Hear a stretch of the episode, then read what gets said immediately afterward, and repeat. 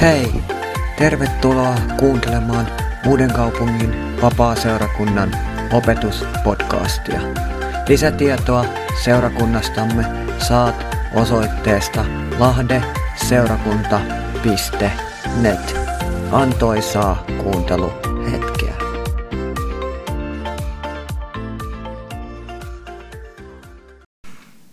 Oikein hyvää huomenta ja rauhaa ihan jokaiselle.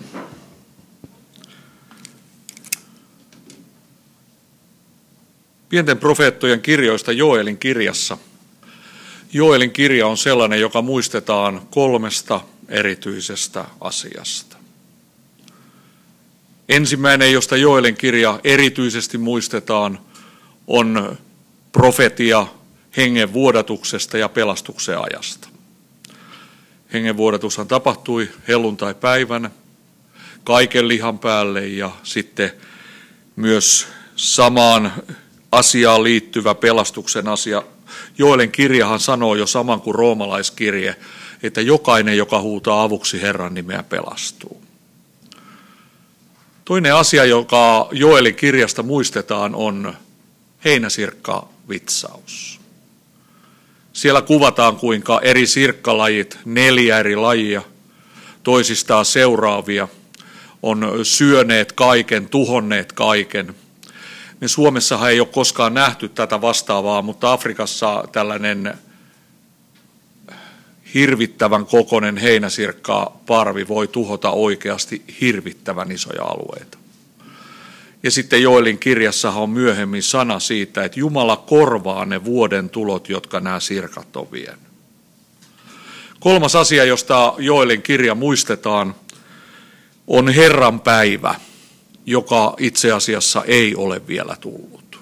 Mutta väitän, että se on hyvin lähellä. Siis päivä, jota ennen seurakunta nostetaan ylös tuuliin ja pilviin ja sitten myöhemmin vihanajan loppuvaiheessa Jeesus astuu alas takaisin temppelivuorelle sinne Öljymäelle. Se halkeaa keskeltä kahtia ja alkaa toisenlainen ajanjakso. Tuhatvuotinen valtakunta, joka päättyy sitten siihen, että saatanakin vielä kerran päästetään vapaaksi, mutta sitten hänet tuhotaan. Ne on ne pääalueet Joelin kirjassa, joihin en tänään puutu. Sillä nyt viimeisten viikkojen, kuukausien aikana palvelin Espanjan vapaa, Espanjassa vapaakirkkoa viisi viikkoa tuossa koko alkutalven. Ja pyhä henki alkoi siinä tammikuussa hyvin vahvasti puhumaan vanhan saksalaisen natsien tappaman Dieter Bonhoefferin laulun hyvyyden voiman kautta, jos ahdistuksen tie on edessämme. Nämä sanat kun kuulin ja lauloin yksin siellä – Pyhä henki sanoi, että Veijo, te kuljette kohden ahdistuksen tietä, joka sittenkin on siunauksen tie. Nyt voidaan jo sanoa, että me emme kulje kohden ahdistuksen tietä, vaan me olemme jo ahdistuksen tiellä. Ja tämän seurauksena Jumalan henki alkoi puhumaan myös vanhan testamentin pienten profeettojen kautta, Hosean ja Joelin kautta, Tänään puhun teille vain Joelin kirjasta tietyn sanoma, jonka Herra on mulle antanut. Ja jotenkin, vaikka tätä on 32 vuotta tullut itsekin luettua tätä kirjaa, niin hämmentyneenä näinkin pitkän uskossaolon jälkeen joutuu sen asian eteen, että miten ajankohtainen Jumalan sana on. Ja toisaalta, niin kuin Danielin kirjassahan sanotaan, että se on lukittu tiettyä aikaa varten. Ja se tarkoittaa myös toisaalta sitä, että joku raamatun jaejakso tai joku kirja tai luku, sä luet sitä satoja kertoja uskossa olosi aikana. Luet sitä ja jatkat eteenpäin. Ja sitten yhtäkkiä tulee tietty ajanjakso omassa elämässäsi tai yhteiskunnan elämässä, koko maailman elämässä, ja tämä tietty raamatun jaejakso tai luku alkaa avautumaan. Näin koskaan en ole tätä asiaa ajatellut, mitä nyt teille tuu saarnaamaan. Ja ymmärrän sen, että en olisi voinutkaan sitä niin ajatella, koska se on ollut lukittu. Nyt on sen aika. Nyt on sen aika, mistä kohta teille täällä Jumalan sanaa opetan ja julistan. Joelin kirjan ensimmäisestä luvussa, jakeen 12 loppuosasta eteenpäin ja sitten vielä toisesta luvusta muutama jae. Joelen kirjan ensimmäinen luku jakeen 12 loppuosassa sanotaan, että ilo oli kaikonnut ihmisten ilmoilta. 13 ja 14. Vyöttäytykää säkkiin, pitäkää valittajaiset te papit, vaikeroikaa te, jotka palvelette alttarin lähellä. Tulkaa viettäkää yö säkkeihin puettuina, te minun Jumalani palvelijat, sillä poissa on teidän Jumalanne huoneesta ruokauhri ja juomauhri. Julistakaa pyhä paasto, kutsukaa koolle juhlakokous, kootkaa vanhimmat ja kaikki maan asukkaat Herran teidän Jumalanne huoneeseen – ja huutakaa Herran puoleen. Toisesta luvusta jakeet 12-14.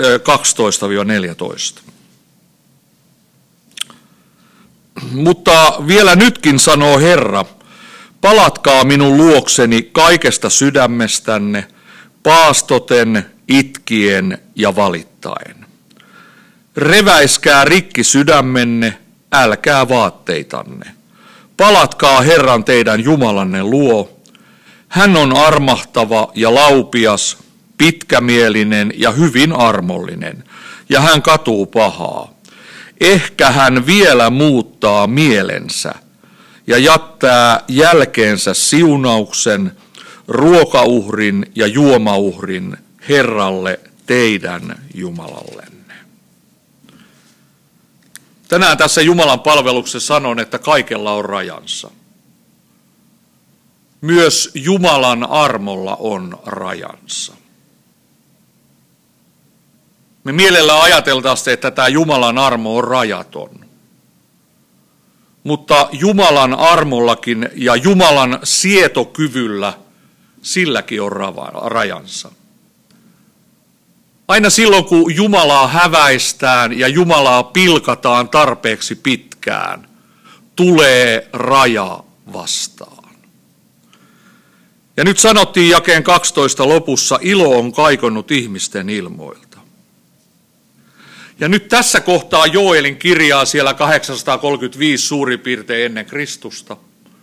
Tästä miehestähän ei sanota mitään muuta kuin, että hän oli Joel. Hänestä ei kerrota mitään. Ei Jumalan tarvitse ikään kuin nostaa meistä. Me ihmiset, kun me puhutaan toisista ihmisistä, niin se on tehnyt sitä, se on tehnyt tätä ja sillä on se titteli ja tämä titteli. Jumala ei toimi näin. Jumalan kirjassa on vain yksi titteli ja se on Kristus. Ja Joelille tulee nyt tämä sana. Juudassa oli ollut kolme erittäin huonoa kuningasta. Ja tämä kuningas, joka nyt oli Joelin aikana – hän oli tällainen hidas liikkeinen. Hän halusi korjata asioita, mutta siihen kului 23-24 vuotta. Ja nyt ollaan siinä tilanteessa, että se raja on tullut vastaan. Kun katsot Joelin kirjan ensimmäistä lukua, niin mitään ei ole jäljellä. Kaikki on tuhottu. Eli kaikki on mennyt, kaikki on tuhottu. Ja sitten viimeisenä ilo on ja hymy on hyytynyt koko kansalta. Ja mä sanon tosi vakavasti tänään, että voipi olla, että hyytyy vielä meilläkin. Ja melkein uskalla sanoa, että tulee hyytymään. Jumala ei anna pilkata itseään loputtomasti. Tämä maa on ajautunut viimeisten vuosien aikana syvään Jumalan pilkkaan, äärimmäisen syvään. Jumalan häpäisyyn, Jumalan sanan likaamiseen ja siinä vaiheessa, kun me aletaan puuttumaan Jumalan luomisjärjestykseen, me ollaan hirvittävän vaarallisella tiellä. Ja Jumalan luomisjärjestykseen on puututtu nyt kaikilla osa-alueilla. Se pyritään poistamaan, se pyritään häväisemään. Nyt oli tullut raja vastaan Joeli aikana. Hymy oli hyytynyt ja väitän, että meillä tulee hymy myös hyytymään. Mä kysyn tänään yhden ainoan kysymyksen tästä Jumalan rajan vastaan tulemisesta. Aamoksen kirjassahan sanotaan, että Jumala ottaa pois leivän tuen. Voiko Jumala, voiko oikeasti hyvä Jumala, rakastava Jumala ottaa myös meiltä leivän tuen pois? Kyllä voi. Kun häntä häväistään, häntä pilkataan, häntä kaikilla osa-alueilla hänen sanansa häväistään ja pilkataan, Jumala voi ottaa meiltä leivän tuen pois. Täällä on sen verran muutama vanhempi, joka muistaa sodan aikaa, muistaa sen, kun leipä oli tiukassa. Me, minä en sitä tiedä. Mutta me aletaan lähestyä sellaista aikaa, että Jumalan raja alkaa tulee nyt vastaan. Jae 13. Vyöttäytykää säkkiin, pitäkää valittajaiset te papit, vaikeroikaa te, jotka puhallette, palvelette alttarin äärellä. Tulkaa, viettäkää yö säkkeihin puettuina, te minun Jumalani palvelijat, sillä poissa on teidän Jumalanne huoneesta ruokauhri ja juomauhri. Eli nyt se sana, joka tulee profeetan kautta, ei kehota johonkin tällaiseen pieneen kauniiseen sunnuntaikokoukseen, johon me tullaan hyvällä mielellä. Kuunnellaan vähän sanaa ja juopastaa hyvät kaffit ja jatketaan matkaa. Nyt on kysymys aivan eri asiasta. Nyt on tosi kyseessä. Jumalan raja oli tullut vastaan. Ja jae kuusi kertoo osan siitä. Minun maahani on hyökännyt kansa, väkevä ja suurilukuinen. Sen hampaat ovat leijonan hampaat ja sillä on jalopeuran leukaluut. Se on vain 1250 kilometrin päässä, ei yhtään sen kauempana eikä yhtään sen lähempänä. Näin lähellä se on. Kuka heistä toivoi tätä? Kuka rukoili Ukrainassa tätä? Ei kukaan. Viimeisen kahdeksan vuotta on Itä-Ukrainassa taisteltu. Ja nyt yksi täysin mieleltään hirvittävä sairas ihminen painaa nappulan ja helvetti on valloillaan. Ja tämä helvetti ei tule nyt loppumaan. Kaikki ei mene nyt hyvin. Kyllä meistä jokainen sen verran elämää eläneenä ymmärtää, taustassa on vanhan Neuvostoliiton jälleen, jälleen rakentaminen. Ja hän tulee tekemään sen. Kysymys on tällä hetkellä hyvin vahvasti siitä, mistä Raamattu puhuu karhusta, joka kääntyy toiselle kyljelle ja sillä on neljä leukaluuta suussa tai kylkiluuta suussa. Mitä nämä neljä ää, kylkiluuta on? Onko ne pelkästään Georgia, Ukraina, ne alueet, Moldovat, muut siellä? Vai onko kysymyksessä sittenkin Latvia, Liettua, Viro, jotka jo kerran oli tämä karhuusuussa? Vieläkö se tulee olemaan näin? Ja onko se neljäs kylkiluu me? Nämä on asioita, joita me joudutaan oikeasti käymään tällä hetkellä läpi. Raja oli tullut vastaan Joelin aikana – Jumalan häpäisyn ja Jumalan pilkan raja on tullut vastaan myös nyt. Ja jos joku kuuli nyt äsken tuo sanan kautta, että minä sanoin, että näin tapahtuu, mä en sanonut. Minä en ole Jumala. Mutta Jumalan sana ei tule päästämään meitä nyt helpolla.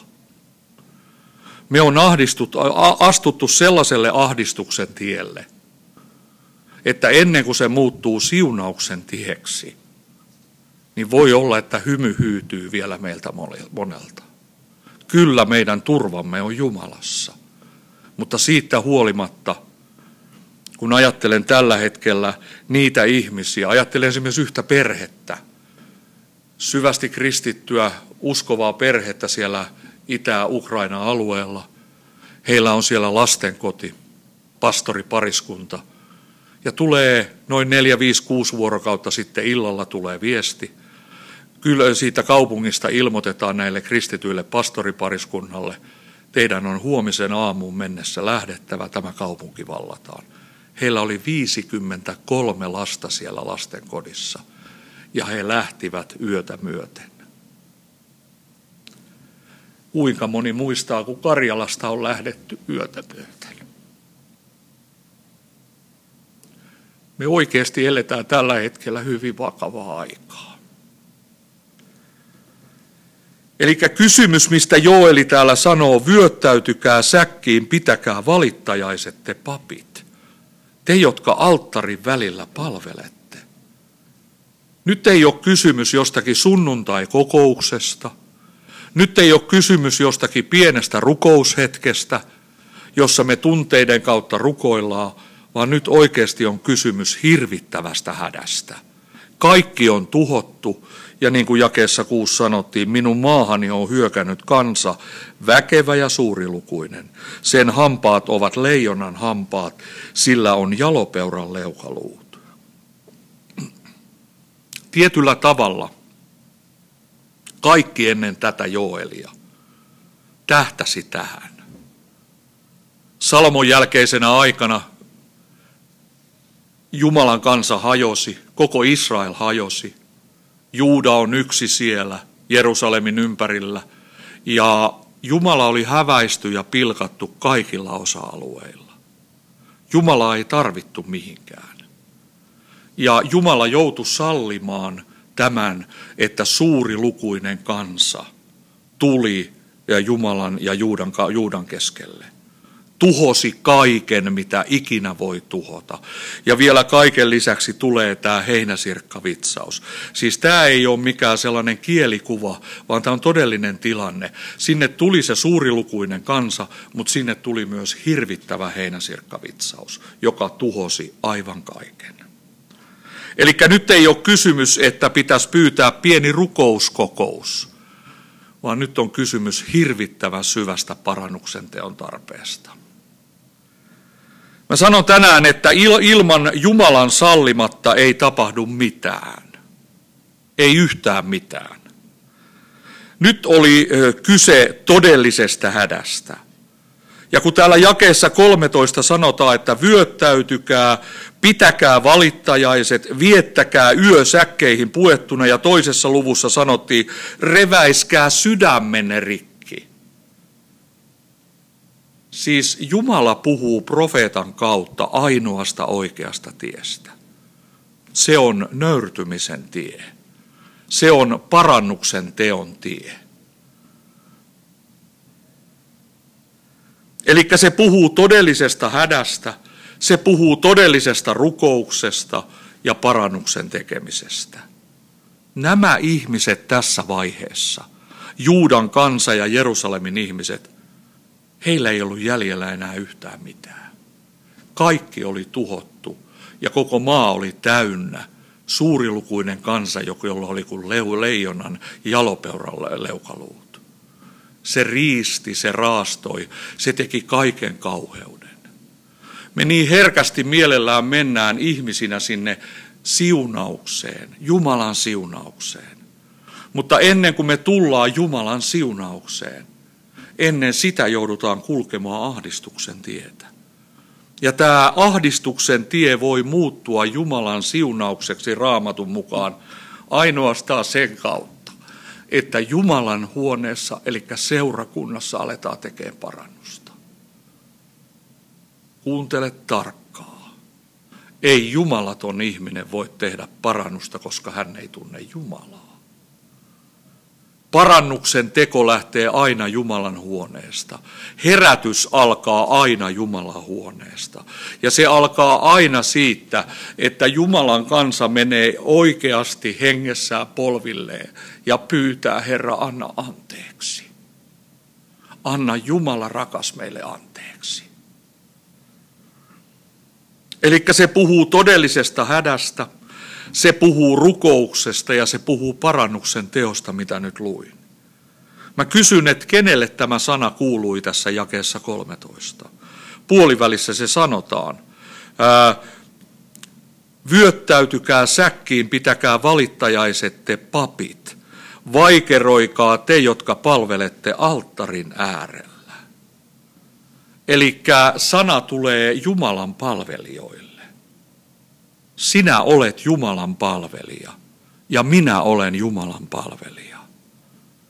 Parannusta voin tehdä ainoastaan omista synneistä, mutta tärkeä asia, me voimme myös tehdä parannusta koko meidän kansamme synneistä. Näinhän Raamattu sanoo se selvästi. Daniel ja monet muut pyytää anteeksi.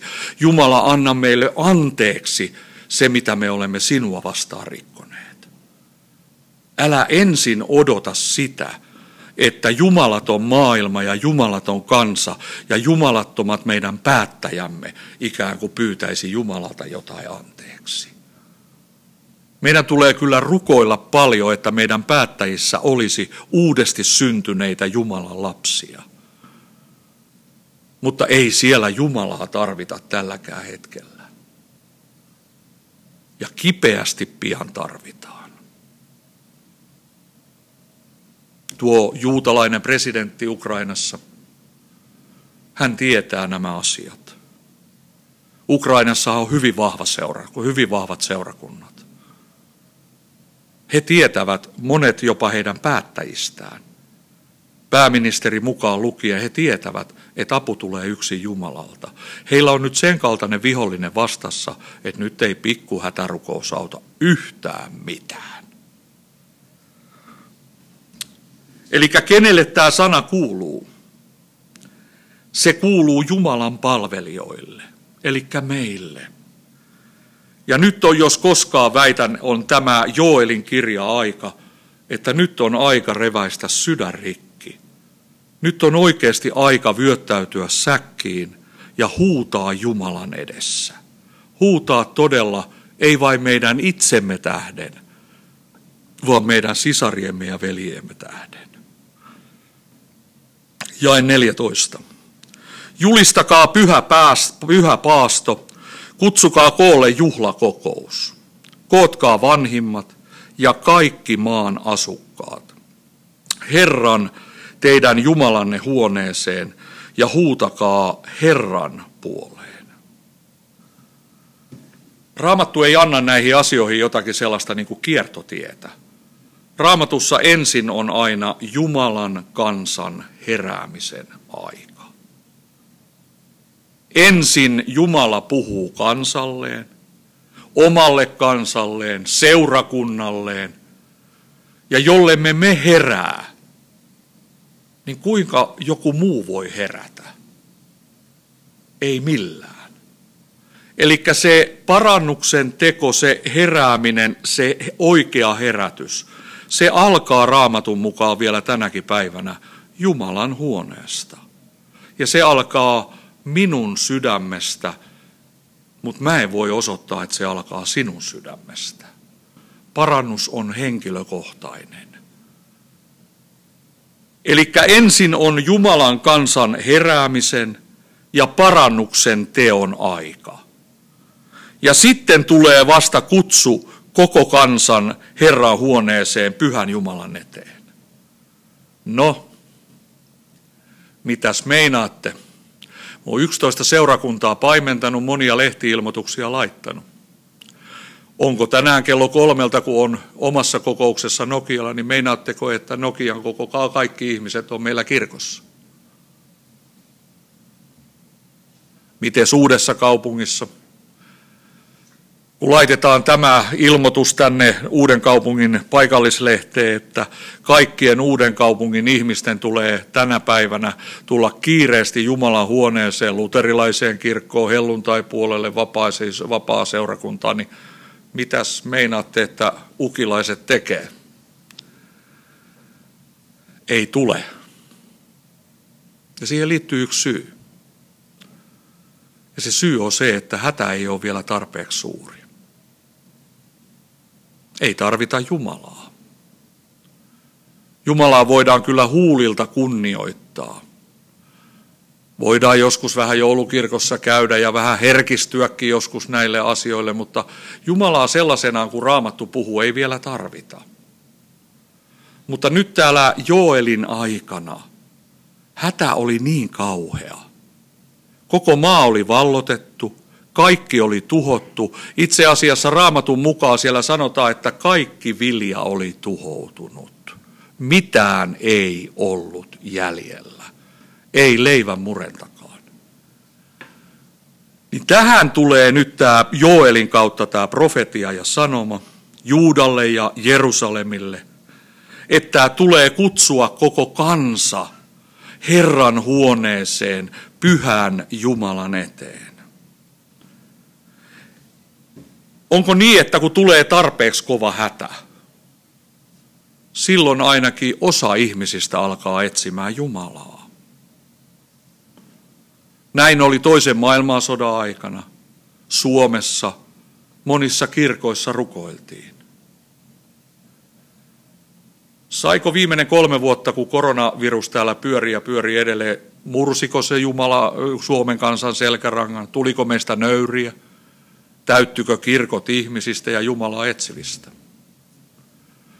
Ainoat, mitkä täyttyivät, oli karanteenista vapautetut kapakat. Ne täyttyy. Ja ne täyttyy. Eli onko niin, että hätä ei ole vielä tarpeeksi kova? En minä rukoile mitään pahempaa tänne. En todellakaan toivo. Mä puhun Jumalan sana edessä, että kun täällä sanotaan, että pitää kutsua koko kansa Herraa huoneeseen, pyhä Jumalan eteen. Millä se tapahtuu? Tapahtuuko se vain hädän kautta, ahdistuksen kautta, että ihmiset oikeasti alkavat liikkumaan?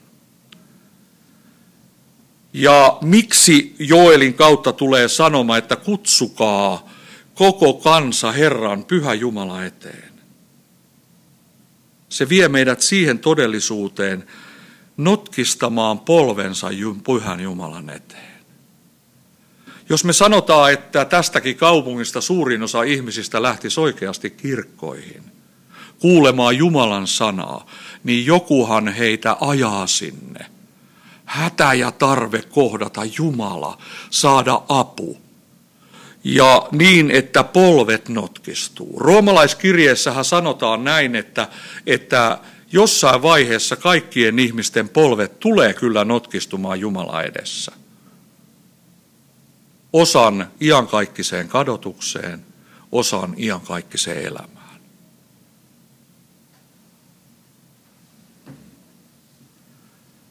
Ja mitä se notkistaminen, polvien ja sydämen notkistaminen Jumala edessä merkitsee? No ne kaksi maailman lyhyintä rukousta, mutta jotka aina kuullaan. Herra, armahda meitä ja anna meidän syntimme anteeksi. Ei Jumala pyydä mitään tiliä eikä selitystä. Kyllä Jumala tietää, miksi asiat maailmassa on näin niin kuin ne on. Mutta Jumalan edessä, ennen kuin me, me tullaan nyt lopuksi siihen siunaukseen, me kuljemme kohden ahdistuksen tietä, joka sittenkin on siunauksen tie. Aina silloin, kun Jumala sallii ahdistuksen, koetuksen, vaikeuksien aikoja, niin aina raamatussa siellä loppuosassa sanotaan, että Jumala haluaa katua. Jumala haluaa antaa anteeksi.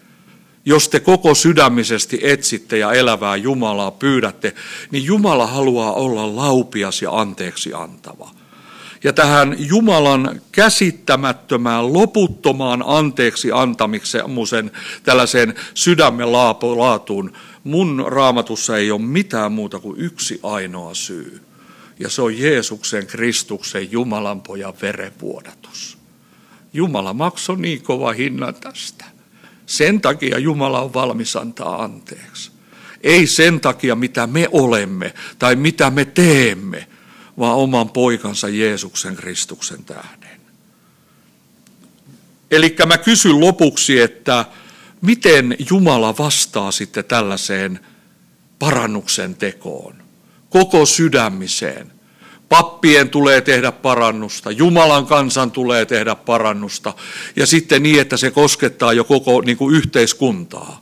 Miten Jumala vastaa tällaiseen rukoukseen, mistä täällä Joelin kirjassa sanotaan?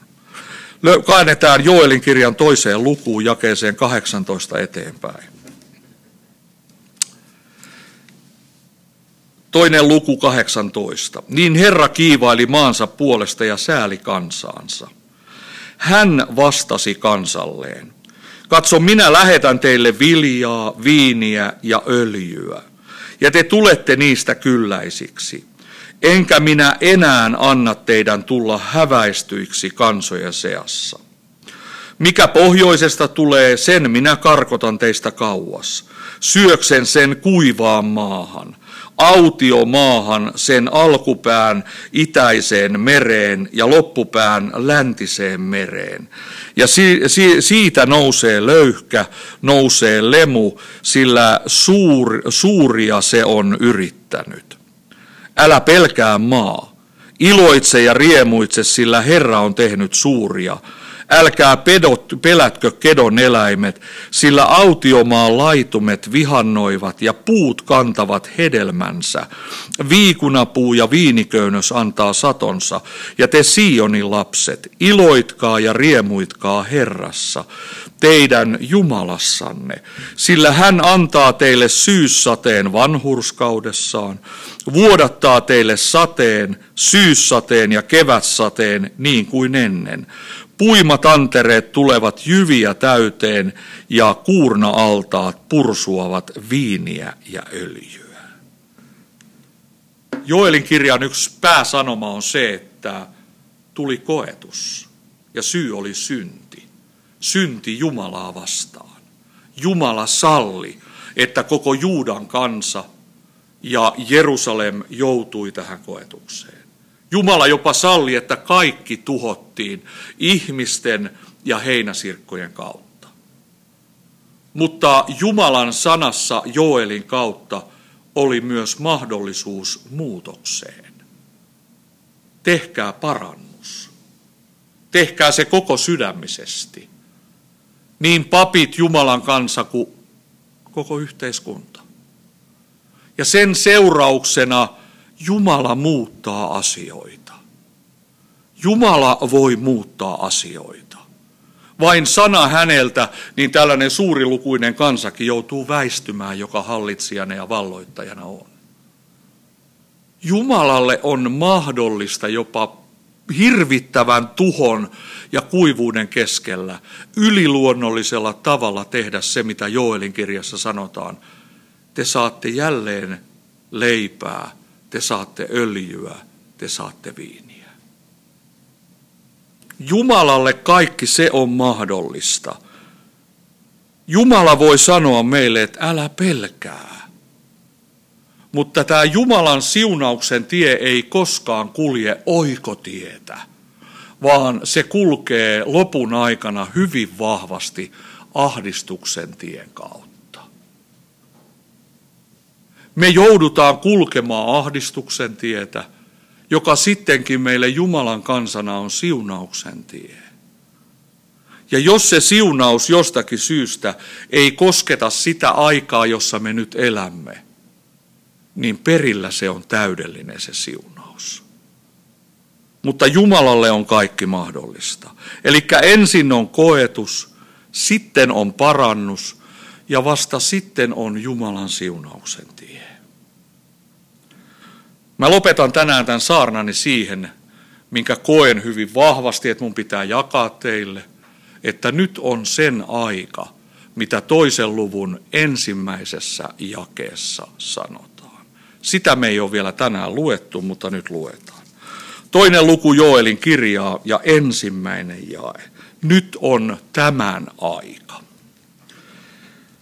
Puhaltakaa sofar torveen Sionissa – soittakaa hälytys minun pyhällä, pyhällä vuorellani.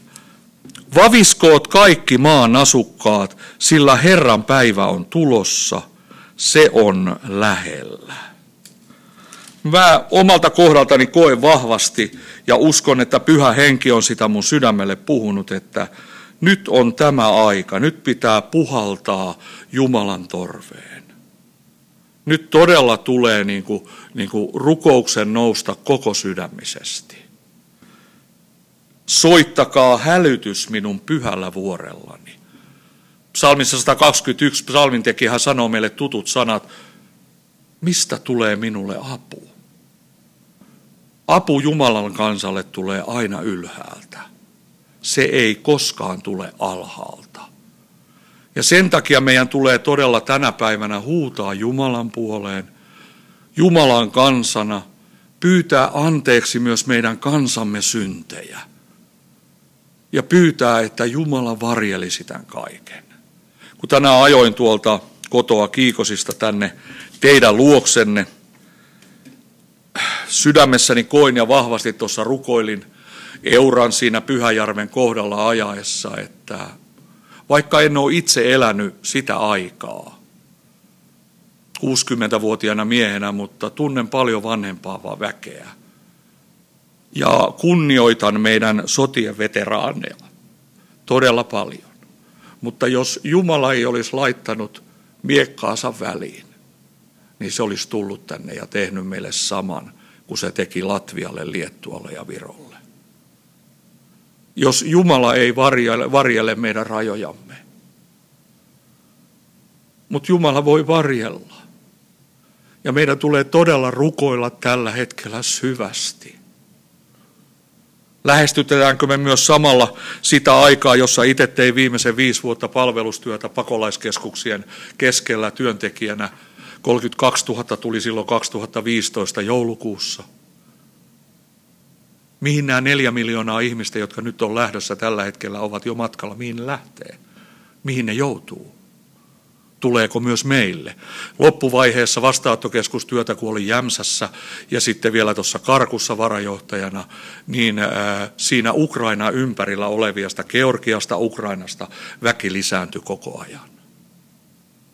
Nyt meidän tulee todella rukoilla tällä hetkellä. Rukoilla, että me oltaisiin hereillä, mutta me oltaisiin myös valmiina. Ystävä Jumala on antanut meille vielä leivän tuen. Ja tätä leipää tulee jakaa. Jumalan sanan leipää tulee jakaa, mutta aineellista hyvää tulee jakaa. Mun oma uskova äiti on ollut paras esimerkki mun sukuni ja elämäni keskellä – hän ei koskaan mene kenenkään ihmistä ja vanhuksien luo, jos sille ei ole sämpyläpussi tai pullapussi mukana. Ja voi miten ne tykkää siinä Vorsassakin, hän asuu isossa kerrostalossa siinä. Uskomattomat naapurit, yhdeksän kerrosta, niin mummu leipoo niille välillä ja laittaa sinne porraskäytäväänkin jotkut pullat ja mehut sinne ja ne käy kaupaksi. Me voidaan puhua Jumalan rakkaudesta ihmisille, mutta jos me ei käytännön tasolla sitä osoiteta, niin se on vain sanahelinää. Sen takia Jumala siunatkoon teitä ja myös sen palvelustehtävän täällä, jo täällä jaetaan ja kohdataan ihmisiä. Ja Jumalalta ei ole leipä loppunut. Vaikka nyt Suomessa tämä EU-ruokakassien jako nyt niin kuin siinä mittakaavassa loppuu, niin muista Jumalalta ei ole leipä loppunut. Jumalalta ei ole leipä loppunut ja meidän tehtävä on ei vain puhua ihmisille Jumalan rakkaudesta, vaan meidän tehtävä on myös jakaa sitä Jumalan rakkautta ihmisille. Rukoillaan yhdessä. Pyhä vanhurskas Jumala, sinä tunnet meidät. Sinä, Jeesus, ymmärrät parhaiten. Kiitos taivaallinen Isä, että saa rukoilla tänään rakkaasti täällä olevien ystävien puolesta – rukoilla koko uuden kaupungin puolesta ja seurakuntien puolesta, Herra, armahda ja auta. Nyt todella on hätähuudon aika. Nyt on aika huutaa Jumalan puoleen. Rukoilla, taistella. Kiitos Herra siitä, että saamme pyytää rukousta sinne kauas, sinne missä nyt taistellaan. Auta ja armahda. Kiitos Jeesus, että sinä autat, sinä kosketat. Mutta Jumala, oikotietä sinun siunaukseen ei ole. Se menee Jumalan kansan heräämisen, parannuksen teon, koetuksen kautta. Ja Herra, sinä voit muuttaa ja muutat asioita, jos meidän sydän muuttuu. Kiitos Jeesus. Saadaan pyytää myös anteeksi Suomen kansan syntejä. Rukoilla, että meillä olisi paljon sellaisia päättäjiä, jotka uskoo Jeesukseen Kristukseen. Ja, ja Herra, rukoillaan kansamme päämiehen puolesta. Auta Herra, että tuo monella tavalla hyvä mies oikeasti turvautuisi Jumalaan ja Jumalan sanaan. Jeesuksen nimessä ja veressä olkaa siunatut Jumalan armon ja Jumalan rakkauden alle. Amen.